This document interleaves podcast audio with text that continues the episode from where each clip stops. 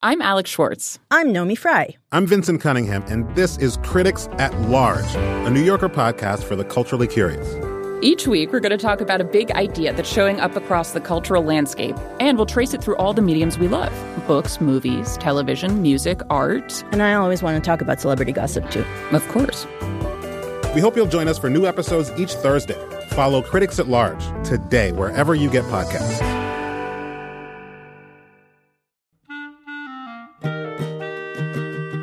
This episode of Livewire is brought to you by Progressive Insurance.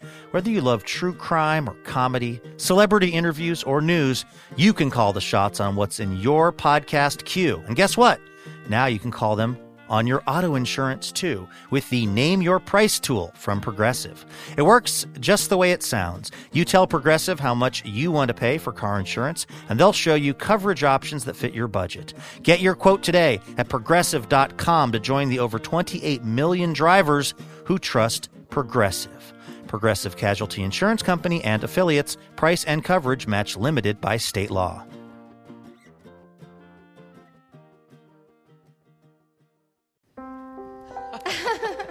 God, we're so much in love. Oh, like a storybook romance or something. Let's go skinny dipping. Uh, storybook? Don't you know, Clara, print is dead. They thought print was dead. Did you, did you hear that? I can't hear anything. I'm naked. But print isn't dead. It's undead. And it's back for revenge. Something just landed on the porch. Terror delivered daily. Don't go out there, Clara. What's black and white? Oh, it's just the New York Times.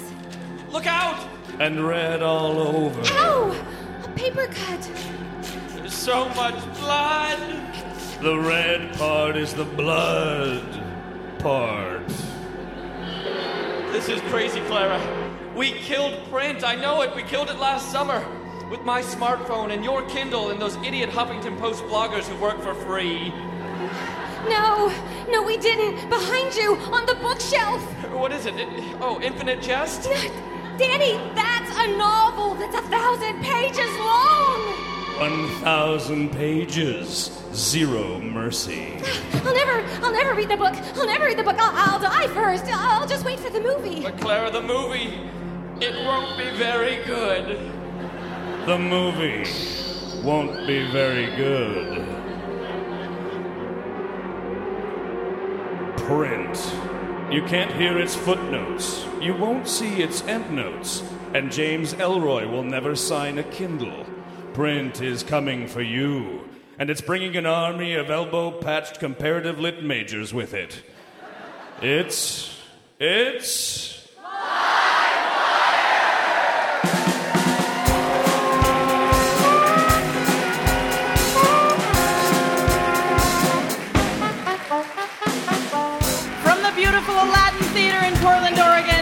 Livewire!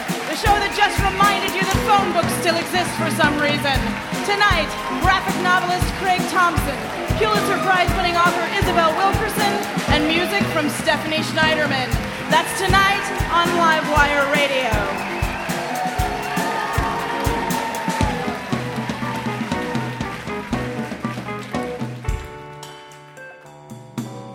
Welcome to the show. I'm your host, Courtney Hameister. And you also have more comedy from Faces for Radio Theater to look forward to. Poet Scott Poole with What I Learned Tonight, wherein Scott sits in our audience and in just one hour, the time it took George Orwell to get some stuff right about nineteen eighty-four, yet somehow completely missed the part about Cyndi Lauper. Scott writes a poem that encompasses all the lessons he's learned tonight. And of course, music from our house band, Ralph Huntley and the Mutton Chops.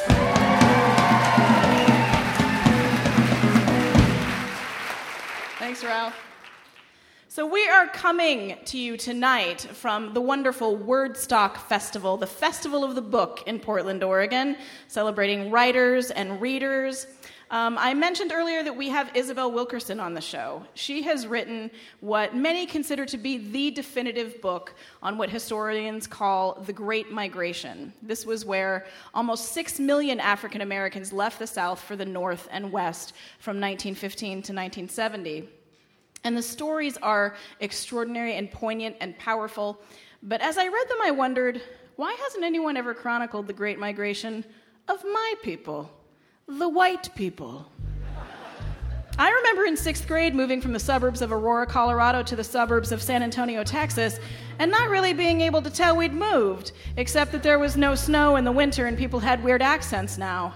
It was a strange new world, exactly like my old world. And what of our cuisine?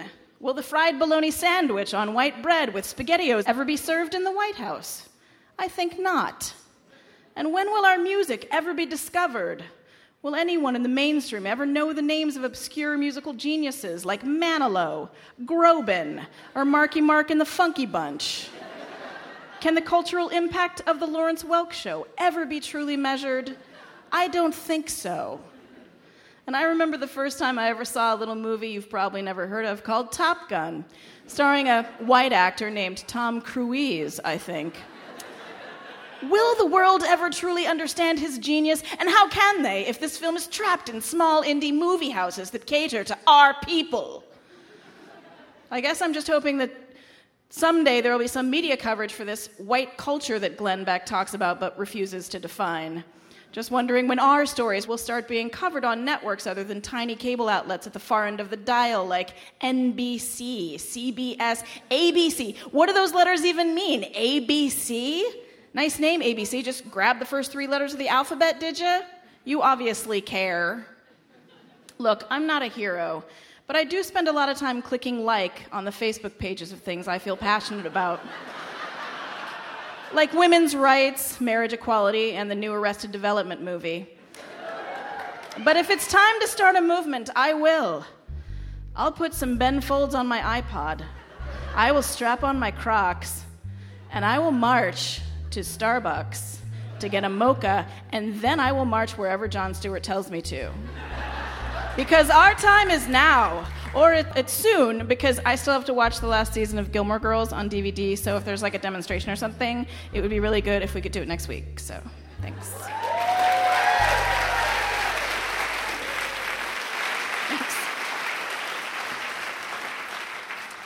Our first guest tonight is an amazing solo artist, but she also plays well with others. She released seven solo records, two with the band Dirty Martini, and more recently, she's moved into the world of electronica. But tonight, she's back to her analog roots, and she's brought the collaborators from her upcoming C D with her, with members of the Roxy Consort Ensemble and the forty-fifth Parallel Quartet. Please welcome Stephanie Schneiderman to Livewire.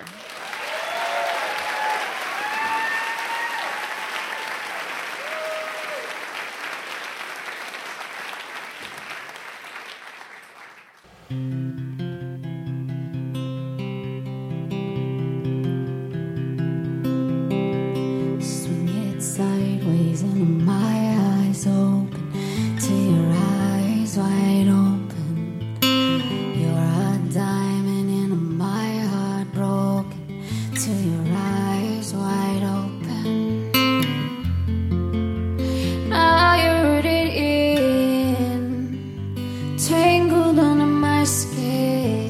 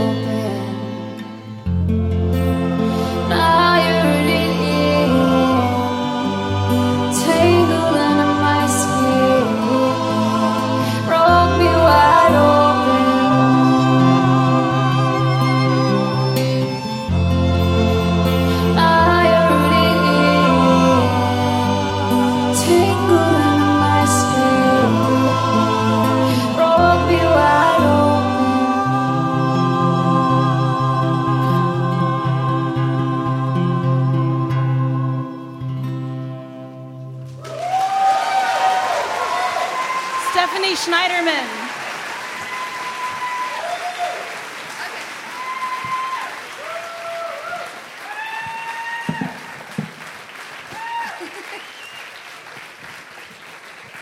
Welcome to the show, Stephanie. Thank you so much, Courtney. That was absolutely stunning. Thank you. It was really beautiful. Um, and I did mention that you'd, that you'd sort of gone a, a little elec- electronica on the last two records, yeah. where you were working with producer Keith Schreiner on those records. What made you kind of go back to your roots a little bit? Well, I had a fan that actually kind of inspired me to do it. She said she would love to hear some of those same songs that have been electronic, but in, in a very acoustic fashion. And I just can't ever keep things really simple, so I decided, God, it would be so cool to get a string section and, and to get a choir. And so I asked my buddy Dave Mills, who's a wonderful arranger, to arrange some strings, and my choir buddy back there, Paul Sadalek, to arrange some vocals. And then this wonderful group of musicians came together, and it's really fun. Mm-hmm. What does it feel like to have a choir and a string session? Do you have a, an inflated sense of self now? I do. My head is like, you know. It's just, I don't know, it just feels kind of magical. Well, as a songwriter, it must be pretty extraordinary. Yeah, to, what, really. What does it feel like the first time when you write something and then suddenly... Oh, I, I mean, when we had our rehearsal and we were working on um, this other song, Stone China, and it just, it felt... really emotional to me to hear like all the strings come in with this beautiful pizzicato part, and it's just emotional. Yeah, sort of a weepy mess in in general anyway. So yeah, it doesn't take very much. Yeah, easily cry. How do you feel about um, Christmas Hallmark commercials? I try to stay away from those. Yeah, they drive me to chocolate chip cookie dough, so I just. Mm-hmm. Won't... I did want to ask you, because it's Wordstock, do you remember the first book that you read that had a, a really big impact on you? I do. It was Davita's Harp by Chaim Potok. I loved that book. Was, I have never read that book. It's an interesting book. It's about this young girl who moves around. It's kind of... Um, her parents are really political and really they're socialistic. And she has this beautiful harp that they always put on their on their door wherever they live. And so that that sound of opening the, and closing the door, even though the door changes, the harp's always there. It's kind of mm-hmm. sweet. And what was it about that story in particular that struck you? I don't know. It was, there's a lot of um, mysticism to the story, as well as like it was seemed really grounded in just like this young girl's experience. And I was a young girl, so I kind of related. Mm-hmm. Loved it. I don't know. It's hard to explain. Um, I just wanted to ask you one last question. You're married to Tony Furtado, who is also a, a, an amazing musician. He's a great guitar player, banjo yes. player. Um, and you guys play a lot. We do, yeah. Together out. Is there extra pressure when you're a couple and you play together to have it actually really work? Like, if you don't harmonize well, do you go home thinking, oh, do we need to talk? Oh, God. No, we never. That's so funny. No, in fact, we don't actually play that often with each other. Like, it's more of a random sitting in versus it being a planned thing. And we have yet to actually ever sit down and work anything out, like, ever at home. We just, on the stage, will, like, throw something together. And, it, sure. you know, it's one of those things that developed over time. But it is really fun. Well, I never, yeah. Yeah, I never really expected to have that, to sing with somebody that I'm with. But it's fun. Mm-hmm. Well, and you do harmonize beautifully together. And, yeah, Thanks. It would be wonderful to have the two of you. Uh, play again on the show. I would love that. Yeah. Um, well, you're going to come back and sing one more song later on in the show. Awesome, yeah. This was beautiful. Stephanie Schneiderman, everybody.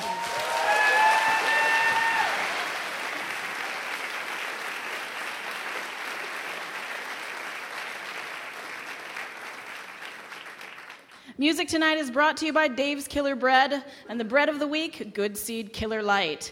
It's one hundred percent whole grain, seventy-five calories, and three grams of fiber per organic slice. It makes a killer sandwich that won't kill you. Dave's Killer Bread, making the world a better place one loaf at a time. And now back to Ask Ernest Hemingway on W K T T, Idaho's premier station for game hunting and men's literary concerns. Welcome back to the show. I'm Ernest Hemingway. While I clean my Benelli twelve gauge, I suppose I'll take some of your calls. Uh, hi, long-time listener, first-time caller. I love the show. Uh, Mister Hemingway, I live in a rustic area, and I've started seeing a bear go through my trash outside my house at night. What's the best way to handle that? You shoot it. Well, I don't know. I'll walk you through it, man. Take some bait. Half a dead pheasant ought to do. Leave it in a small clearing at dusk. Go sit in a nearby bramble. Sit there with your rifle, and you wait. You wait with the night and your unvoiced discontent. You sit there and you wait for that bear to come. When the bear comes, you shoot it. And I mean really shoot the hell out of it. Then you go home, you drink a quart of scotch, and you make love to an older woman. What? What? Next caller. Um, hi, Ernest. I'm a big fan. Um, it's been about six months since my husband's taken me out on a date. How can I inject some romance back into our marriage? My advice to you is functionally the identical to the last caller. Oh, it, excuse me? Shoot, drink, older woman. Preferably in that order, but I'm not going to live your life for you. Next caller. Uh, yeah, I'm not sure which tablet P C to buy. The iPad seems like the natural choice, but some of the features on the okay, Galaxy... Okay, it's more than one hundred yards away. You shoot it with a rifle. Less than that, I'd suggest a pistol or maybe a shotgun. At ten yards, you can have sex with it, but you'll have to leap like the Dickens. I- I'm not going to have sex with a computer. I don't know what a computer is. Next caller. Hello, I'm tracking a wildebeest in the Serengeti. Have sex with it. Excuse me? Oh, wait. I'm sorry. I jumped the gun there. Um, you probably want to shoot that one. Oh, great. They want me to read this. Um, you're listening to Ask Ernest Hemingway on K W T T, brought to you by Benelli Shotguns and Summer's Eve. For a clean shot and a clean chamber. Okay, done with that. Uh, next caller. Yeah, uh, Ernest, there's this guy in my office who keeps stealing my lunch. Have you tried shooting him? Uh, well, no. Have you tried having sex with him? No. I don't know why you called then. Next caller. Uh, yeah, my cat keeps leaving dead sparrows in my shoe. How can I get it to stop? I love cats. My tabby, Puddles, his name. Him and I like to roam nude around my property, wearing nothing but our matching collars. R- right, but but my shoes... Okay, damn it, man. You can't let an animal get the better of you. Kill a California condor and leave it in the cat's shoe. But I... You'll have to get the cat some shoes, of course. I hadn't thought of that. Oh, that music means we're out of time. Join us next time when I'll show a cook named Emerald how to make a sandwich using freshly butchered ibex. I'm Ernest Hemingway, and I believe I've earned myself a drink. That was Sean McGrath, Tricia Ferguson, and Andrew Harris, with sound effects by David Ian. You're listening to Livewire with music, conversation, and comedy. It's like a chew toy for your brain. Coming up on Livewire, graphic novelist Craig Thompson, author Isabel Wilkerson, poet Scott Poole, and more beautiful music from Stephanie Schneiderman. We'll be right back.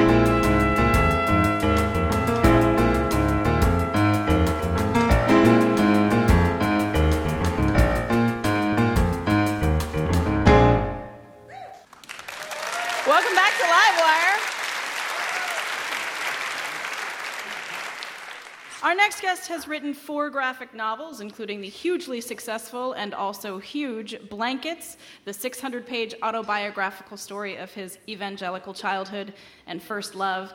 His latest book, Habibi, tells the story of two escaped child slaves who were separated in a fictional Islamic country.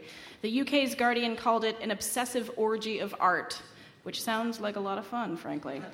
Please welcome Harvey Award, Eisner Award, and two-time Ignatz Award-winning Craig Thompson to Livewire.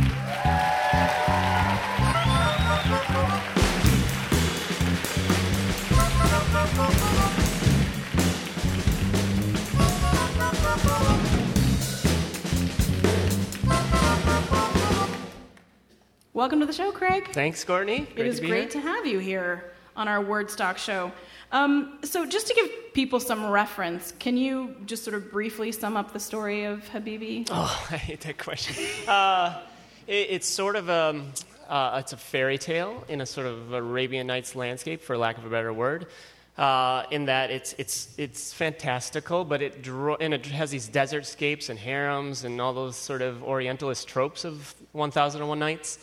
Uh, but a lot of contemporary themes of uh, water crisis, predominantly, and uh, comparative religions, at least in terms of the Abrahamic religions, and um, sexual trauma.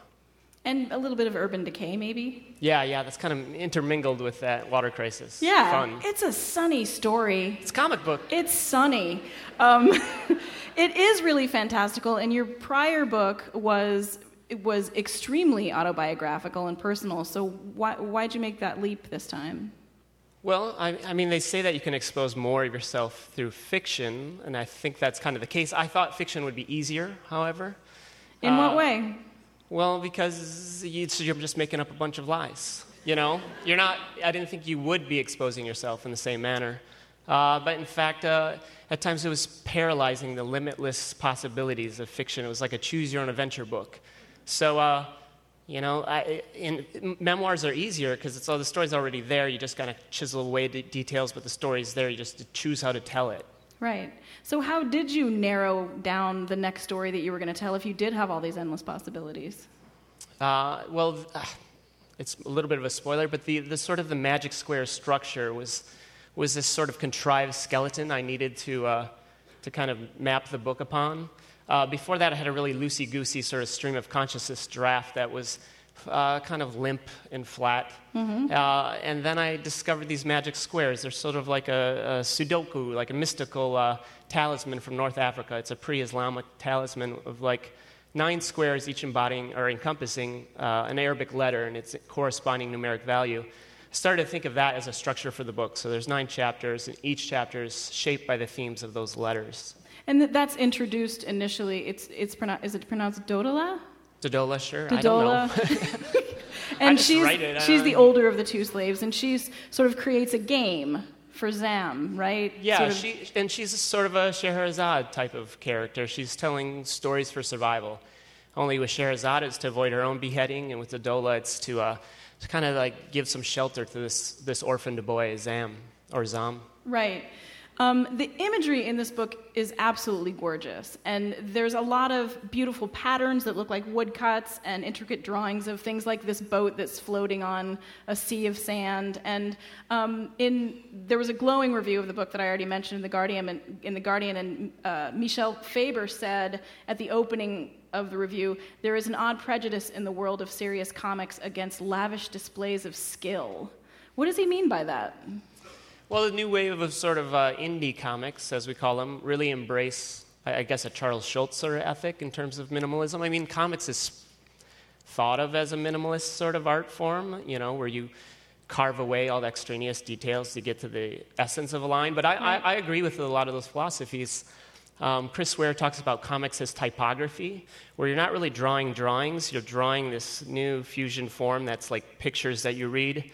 But I think of comics as calligraphy, because the, the drawings are essentially handwritten. It's like a calligraphy, calligraphy form of drawing. Mm-hmm. Well, and you, there's a lot of calligraphy in this, um, Arabic calli- calligraphy in this, and it seems like you did tons of research on the Koran, and there's comparisons between the Koran and the Bible in this. What, to you, is the crux of the difference between those two books? Uh, I, I don't know... I don't see dramatic differences between them. I think I think there's dramatic differences between how they're um, uh, absorbed. I think uh, Christian culture has this really kind of uh, hokey sort of D I Y connection with their holy book, where anybody can pick it up and handle it and draw comics about it. And I think uh, you know, like the Torah and the Quran have a little bit more of a, a, a kind of mysterious sort of sacred quality about them. So So, and this interaction is different between the two books. But the Quran reminds me of the more poetic books of the Bible, so Ecclesiastes, Song, Song of Psalms, you know, those more sort of lyrical things. Than the Bible, very, probably. Very much more lyrical. Um, in some ways, there's less information. It works in tandem with the Bible, so it helps to have the biblical stories, the more fleshed-out stories, because they're passed over in, in a, a more lyrical way in the yeah. Quran. Um, if you're just tuning in, we are talking to Craig Thompson on Livewire about his book, Habibi. And you actually, you, you worked for seven years on this book? Yep, from conception to publication. When you work on a book for that long, does your style change? Yeah, yeah, with all my projects. And so that's kind of the last stage of drawing, is going back and fixing all the ugly drawings. And most of those are the characters, like their faces morph over time. If you're drawing for six, seven years, right, it's inevitable. You kind of get to know them better. I mean, with Blankets, it was motivated a lot by this uh, French comic by Louis Trondheim, Lapignon, which is...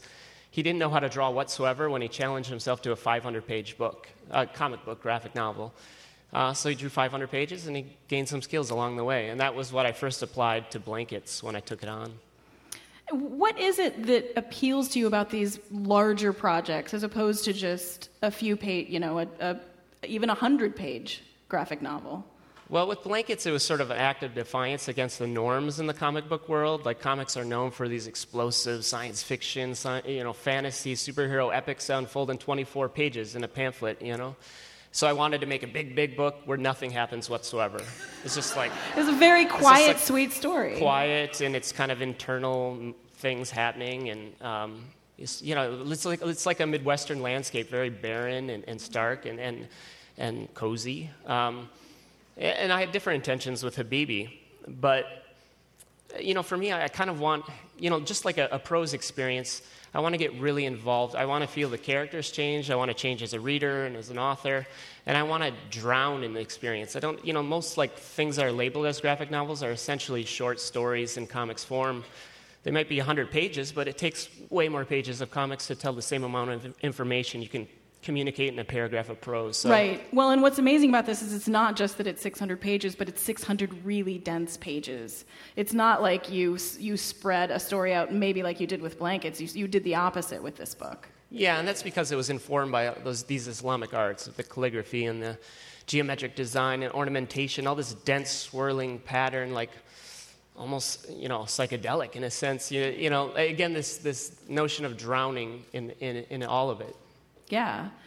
Um, and in in Blankets, you wrote, "How satisfying it is to leave a mark on a blank surface, to make a map of my movement, no matter how temporary."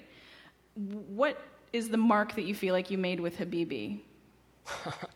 um, I don't know. I mean, for me, it was... A, all my books are sort of a meditation... Or not a meditation, but they're about um, two characters, about relationships. Two characters that sort of carve out a shelter with each other in the midst of a cold, heartless world. Uh, and Habibi dives deeper. It dives into a darker space that's more about, you know, facing, you know, doing like internal battle or the, the greater jihad, um, where you have to learn how to heal yourself before you're able to really be present with another person. Well, and it seemed like with Blankets, it was such an internal story, and this story brought in the entire world. Yeah, I mean, I don't want to give away spoilers, but the book is sort of three acts. So there's this sort of idyllic point of the book where the characters are together, and then there's a second act where they spend hundreds of pages separated, longing for each other. And that longing is something that's an element in all my books. That's easy for me to tap. I think most art is about longing in that sense. You're trying to, like, recapture something you've lost, perhaps before you were born. Uh, but then the hardest chap, you know, the hardest part of the book to write was that third act, which is, in a way, sort of about adult relationships. If you come together and actually try to, um, yeah, again, heal these parts of yourself to be present with another.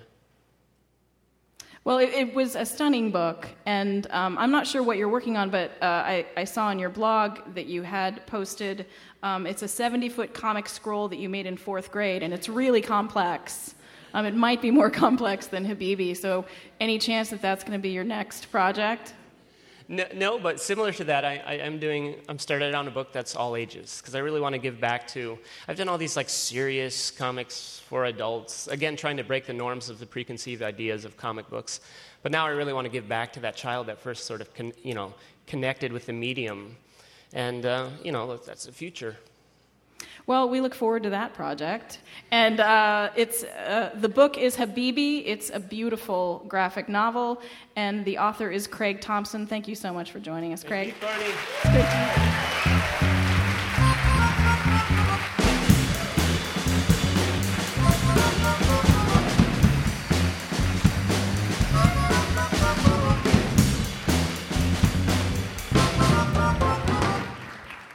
You're listening to Livewire Radio Variety for people attracted to shiny mental objects. And now it's time for Strip Club or Children's Book. We brought audience member Patty on stage to play our game. Patty!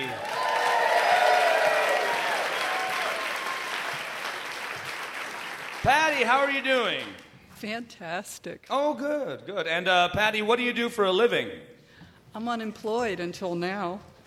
It's unfortunate that you're unemployed, as I was going to ask you for a job later on backstage. You can still ask. Oh, good. I think I will. All right, it's pretty simple. I'm going to read you the name of a title, and you tell me whether it's the name of a children's book or the name of a strip club. And uh, if you get five answers right, you win uh, that turkey sandwich that Sean McGrath is consuming right now. Sean, how is that sandwich? It's a pretty good sandwich, you guys. I'm, I'm not kidding. It's pretty good. Excellent. Let's play our game. Okay. The Dancing Bear. Children's story. No. That is a strip club. We should have clarified that bear is spelled B A R E. So... The Magic Treehouse. Oh, definitely that's a strip club. No, that is a book that is read to innocent young children. The Magic Garden. That's definitely a strip club. That is correct. In Portland, Oregon. The Shy Little Kitten.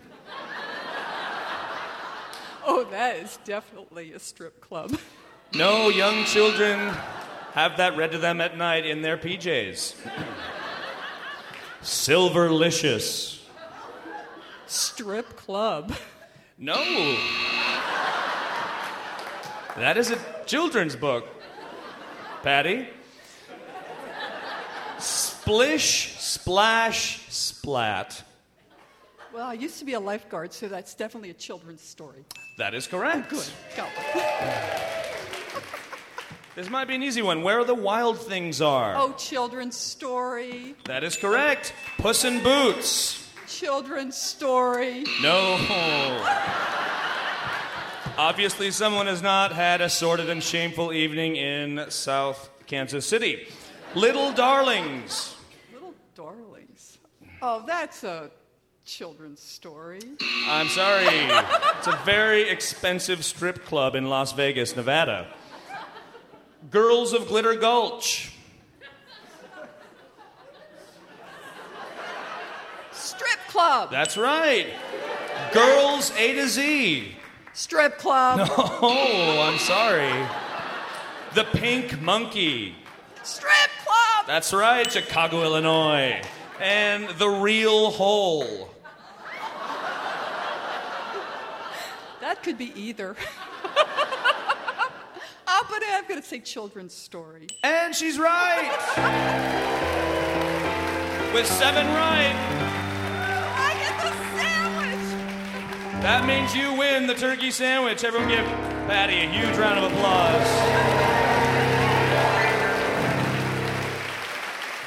Please join us next time when our game is Endangered Species, a pejorative term used to describe women over forty. Thanks for playing!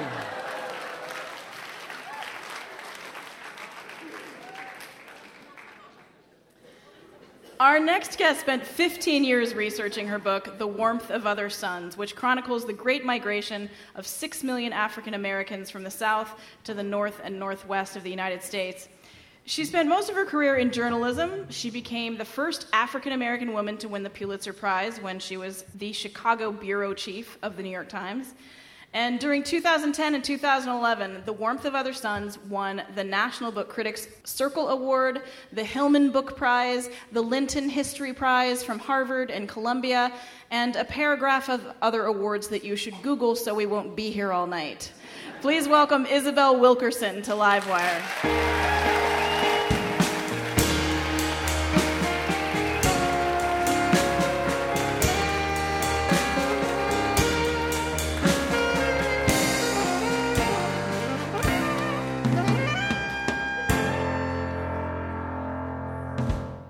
Welcome to the show, Isabel. Oh, great to be here.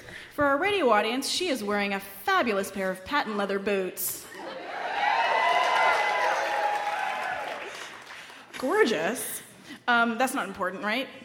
Um, welcome to the show. It's such a pleasure to have you here. Thanks for having um, This is a historic book, I think. I actually read that there were lots of reasons why you read the book, but one of them was the was the Barry Levinson film Avalon.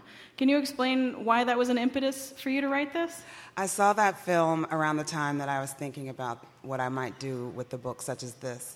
And it's about uh, an immigrant from an unnamed Eastern European country who comes to the United States, settles in Baltimore, and creates a life for himself. His children are um, basically first generation in the New World, and he has their clashes and wishes and dreams that he has that don't always comport with the kids. Mm-hmm. And uh, I saw that, and I thought, that's my story. Right, you you were a first-generation child in the new world of Washington, D C, yes. And both of your parents had come from the South. Yeah, um, my mother it was from Rome, Georgia. And my father was from Petersburg, Virginia, and they met in Washington, D C, and they had me, and I wouldn't even exist if there weren't this migration, which is typically American story. I mean, most of us are descended from people who came from far, far away and met here and started whole new lineages, so it's a universal story. Right. And you did interview over a thousand people. Uh, was it around twelve hundred? twelve hundred. twelve hundred people in order to tell this story.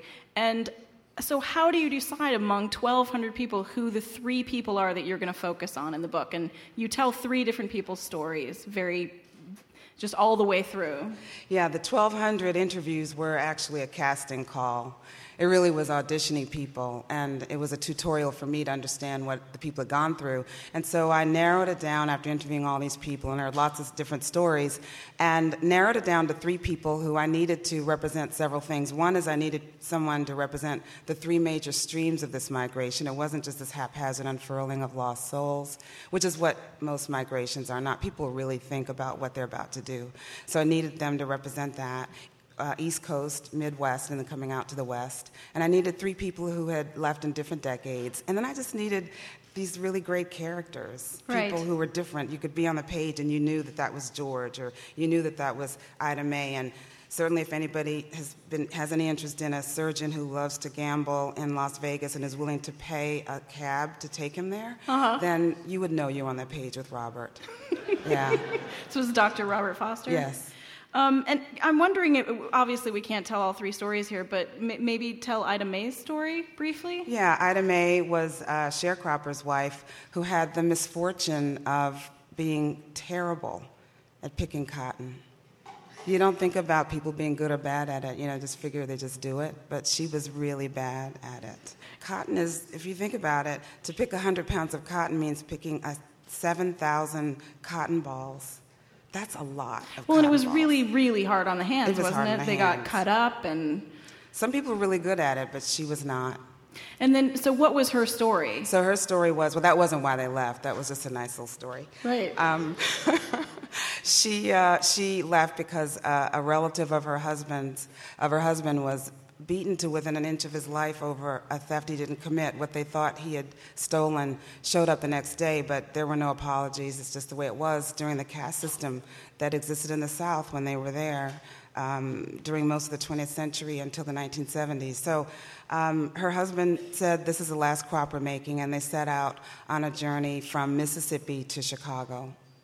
Well, and I think it, it appears that a lot of people haven't told the story that you've told. I think that you're the first one to tell it in the sweeping way that you've told it. But there were sociologists and demographers mm-hmm. who kind of had an idea of why they thought that it happened. Based on these twelve hundred conversations, do you think something different happened? Well, they were leaving a world that's hard for us to imagine. I mean, they were leaving a caste system that was in effect from the end of the nineteenth century until um, basically the nineteen sixties. And uh, they were living in a world where it was against the law for a black person and a white person just play checkers together. I mean, there were, we met, you were talking about the Bible earlier before. Well, in courtrooms throughout the South, there was a black Bible. And then there was a white Bible for people to swear to tell the truth on. I mean, well, and isn't there a story in the book about them? They had to wait for the black Bible to show up. Yeah, they they couldn't find the black Bible during one trial, and they had to go and search the courtroom to find that Bible before that person could swear to tell the truth, the whole truth, and as we know. Right. Uh, if you're just tuning in with us, we are talking to author Isabel Wilkerson. The book is The Warmth of Other Suns, which has just come out in paperback. The research that you did for this book is obviously exhaustive. And it wasn't just the people that you I talked to. I thought you were going to say exhausting. Well, exha- both. I would say both. Um, but you also, you, there was so much documentation. What was the most exciting thing that you got to put your hands on in terms of documentation? That's interesting. Um, one happened to be uh, a, an actual ad with the specs for the nineteen forty-nine Buick Roadmaster. You wouldn't think that that would be that big of a deal, but that's the car that Doctor Foster drove, and I needed to be able to drive it with to to, to describe it exactly as it looked. Yeah. And that was one thing. Another thing was uh, actually getting a, my hands on this document. Um, it was a journal article that had run uh, in Britain in eighteen eighty-three that described the laws of migration, which apply to anyone who might do such a thing. Wow. Yeah. You actually rode the same roads that these guys rode. You actually followed their path. Yeah. And you did that with your parents. Yeah.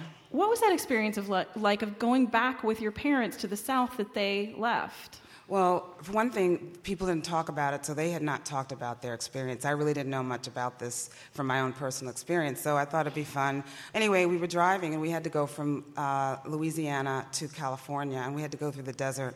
And we got to the point where the road gets mean. Everybody who's dro- driven that knows the part I'm speaking of in Arizona. Mm-hmm. And uh, I began to veer from the road, and at that point, um, my parents got worried for all of us, and they said, Um, you must stop the car. You just have to stop the car because this is dangerous. And if you won't stop the car, let us out. Wow. So we stopped the car. Yeah. In Yuma. Wow. Uh, so we didn't follow the, the route that he had. We didn't get the chance to experience truly driving the entire way without being able to stop, which is what he'd had to do. Yeah. In nineteen fifty-three. And the, these are these are emo- these are frightening stories. They're emotional stories. You obviously knew what you were doing. You won the, the Pulitzer Prize for journalism when you were working for the New York Times. But were there any conversations or situations that all of that journalism training didn't prepare you for? That's a really tough one. I think that uh, the difficult part comes when you're you're just having to spend time with people. And you, these are there's an occupational hazard with a book like this. People were up in years. There's this race against time to get them before it was too late. And there'd be times when I'd fly out to see one of them, and uh, I'd have to go to the hospital instead of to their homes to interview them, and they'd be. Yeah. They'd be not well, and that was difficult, obviously. Well, you did speak to these people for so many years. Yes. And how did knowing them and how did writing the book change you? Oh, I'm a totally different person for it. I I see the world differently. I have a great appreciation and gratitude for the sacrifices that were made for all of us to be here. I mean, all of us are in this place at this time on this soil because somebody did what the people in this book did. Somebody came from a long, long ways away right. to a place that they'd never seen, America, in hopes that life might be better, and we're the beneficiaries of it. And you wrote about these people, yeah.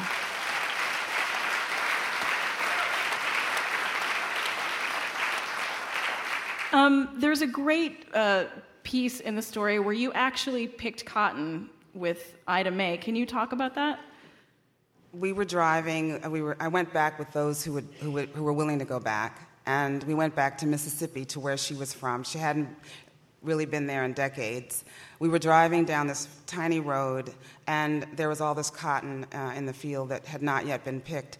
It goes on forever, and uh, she she decided. She said, "Stop the car. We can." The stopping of the car by these people is something else. But anyway, uh, we stopped the car. We stopped the car, and she uh, she wanted to get out and pick. I mean, here she was in her eighties, and she, she hated picking it, and she had when been she really bad at it. And here she was wanting to pick, and I said, "Are you are you sure? I mean, this cotton belongs to somebody, and you know, we're in Mississippi." Sure. Yeah. Yeah. I mean, yeah. It, not everything has changed no, well, so much. I mean, yeah. There is a reverse migration. It belongs to somebody. Yeah. Not us. Yeah. And so she got out there, and she wanted to pick, and I once I'm going to follow her because I'm writing about her, and. And she starts to pick. I mean, I got pictures. She got pictures of me. We just had a really good time. We were like tourists in the cotton field. uh, well, it was it was a wonderful story, and the book itself is just sweeping and poignant, and it's amazing. It doesn't. You learn so much. You learn as much as you would from a history book, but it feels like you're reading three really wonderful novels. Um, uh, it's really a, a lovely book. The book is The Warmth of Other Suns. The author is Isabel Wilkerson. Thank you so much for joining us Thanks tonight. Thanks for having us.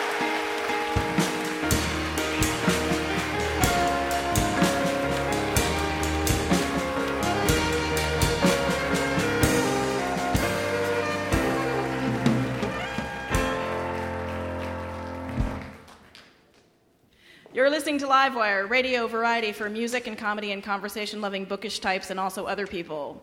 For more information, visit our website at livewire radio dot org. Tonight's show is brought to you in part by Whole Foods Market, who would like to remind you that their hormone and antibiotic-free turkeys also meet the high lifestyle standards of the Global Animal Partnership, including no crates, cages, or crowding, which is better than most reality T V shows can say.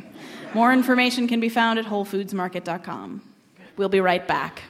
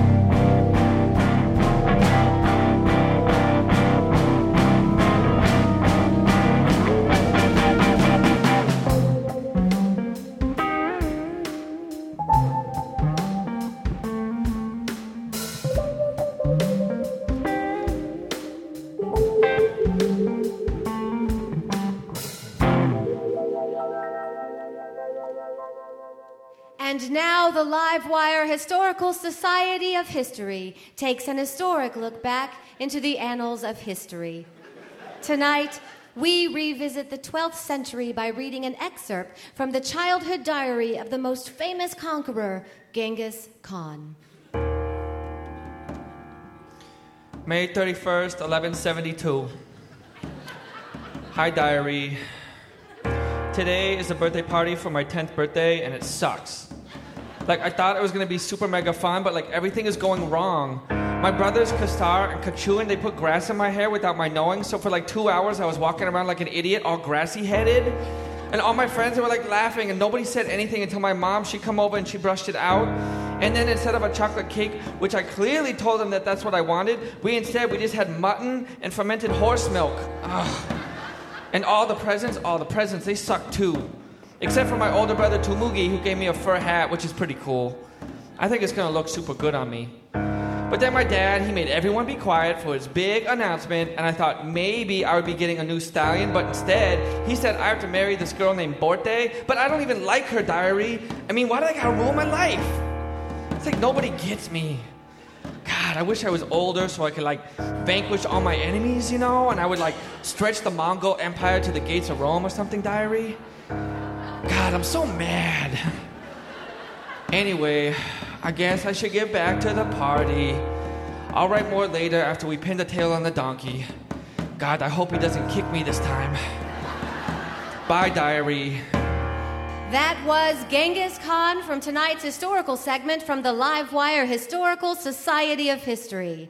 Next time, we look at the diary of social philosopher, author, and English statesman Sir Thomas More, where we learn that the seed for More's enduring work Utopia came about when Thomas was only seven and playing pleasant games of cricket with his best friend, Utopia Jones.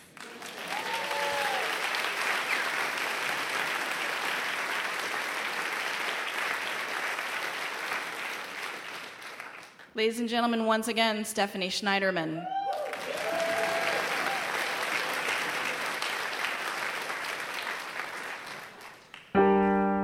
Morning, waiting for the flood to hit this heart with fresh teeth waiting in your desert eyes. You could see the side of truth, for dry land to fall onto.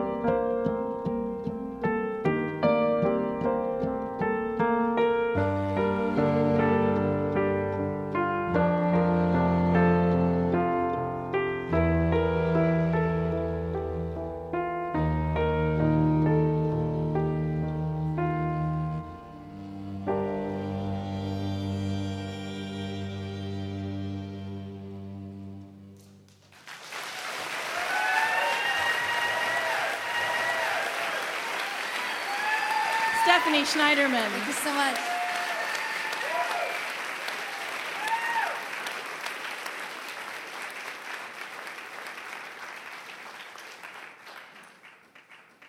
And now, as promised, the man who's been writing for the past hour while we have been slacking off, to sum it all up for us, please welcome poet Scott Poole.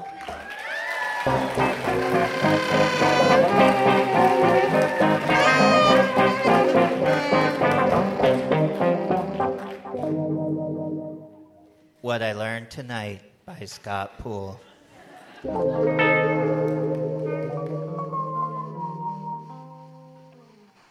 Don't deny it. At some point, you all wanted to be Hemingway. Maybe for just a few moments. I don't care what you say. You could be a grandma, violins playing in the background, knitting a sweater, a kitten at your feet, playing with your little balls of yarn. But before you know it, your Earl Grey is full of scotch and your sweater is in the shape of a shotgun cozy, and the two pheasants on the sweater have a red target painted over them with a Sharpie. For me, my Hemingway moment is that I keep wanting to improve on one line he wrote. I've seen lions on the beaches. God, I love that line from Old Man and the Sea. I mean, that's a good damn line. Hemingway didn't repeat too many lines, but he repeated that one. It's a perfectly distilled line, like a Craig Thompson cell soaked in Islamic calligraphy. Go ahead and try to put something else in. I've seen Slurpee cups on the beaches. That's kind of sad. I saw a video game enthusiast eat a churro on the beaches. Yeah, so what? Anything you can come up with, that's a line you wouldn't want to hear if you were naked. And I want to write a line that can be heard by the naked. I've seen a single set of footprints on the beaches. That's where I carried you, my son. Yeah, I'm not the only one who's tried it.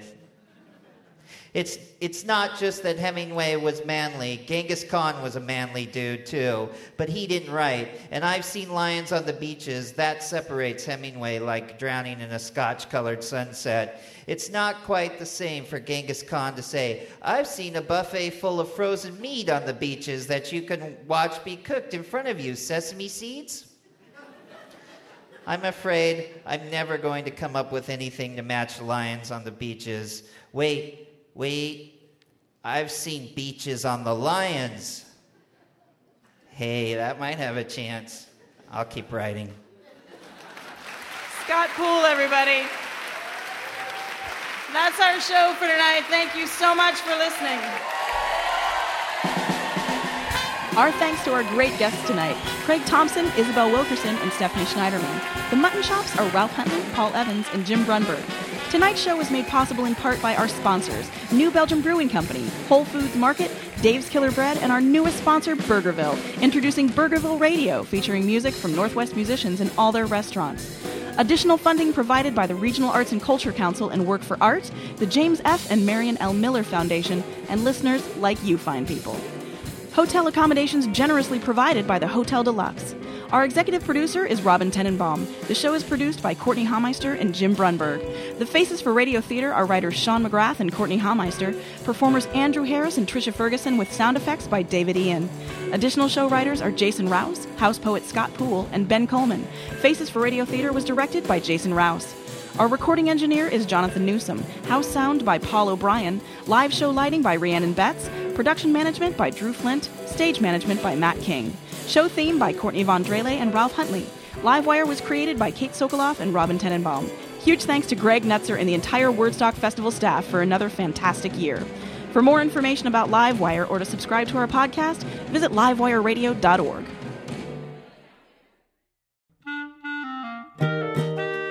Wouldn't it be amazing to have a piping hot episode of Livewire delivered right to your heart and ears each week? Well, guess what? That can happen when you subscribe to the Livewire podcast feed, and you'll get the joy of surprising conversation every week. So go ahead and do it. It's super easy. You click on the button at the top of your podcast app, and bam, you are Livewire subscribed. And if you're still, you know, feeling the love, if you're enjoying the show, hey, maybe you could hook us up and uh, leave us a quick review. That'll help more people find out about Livewire. And thank you.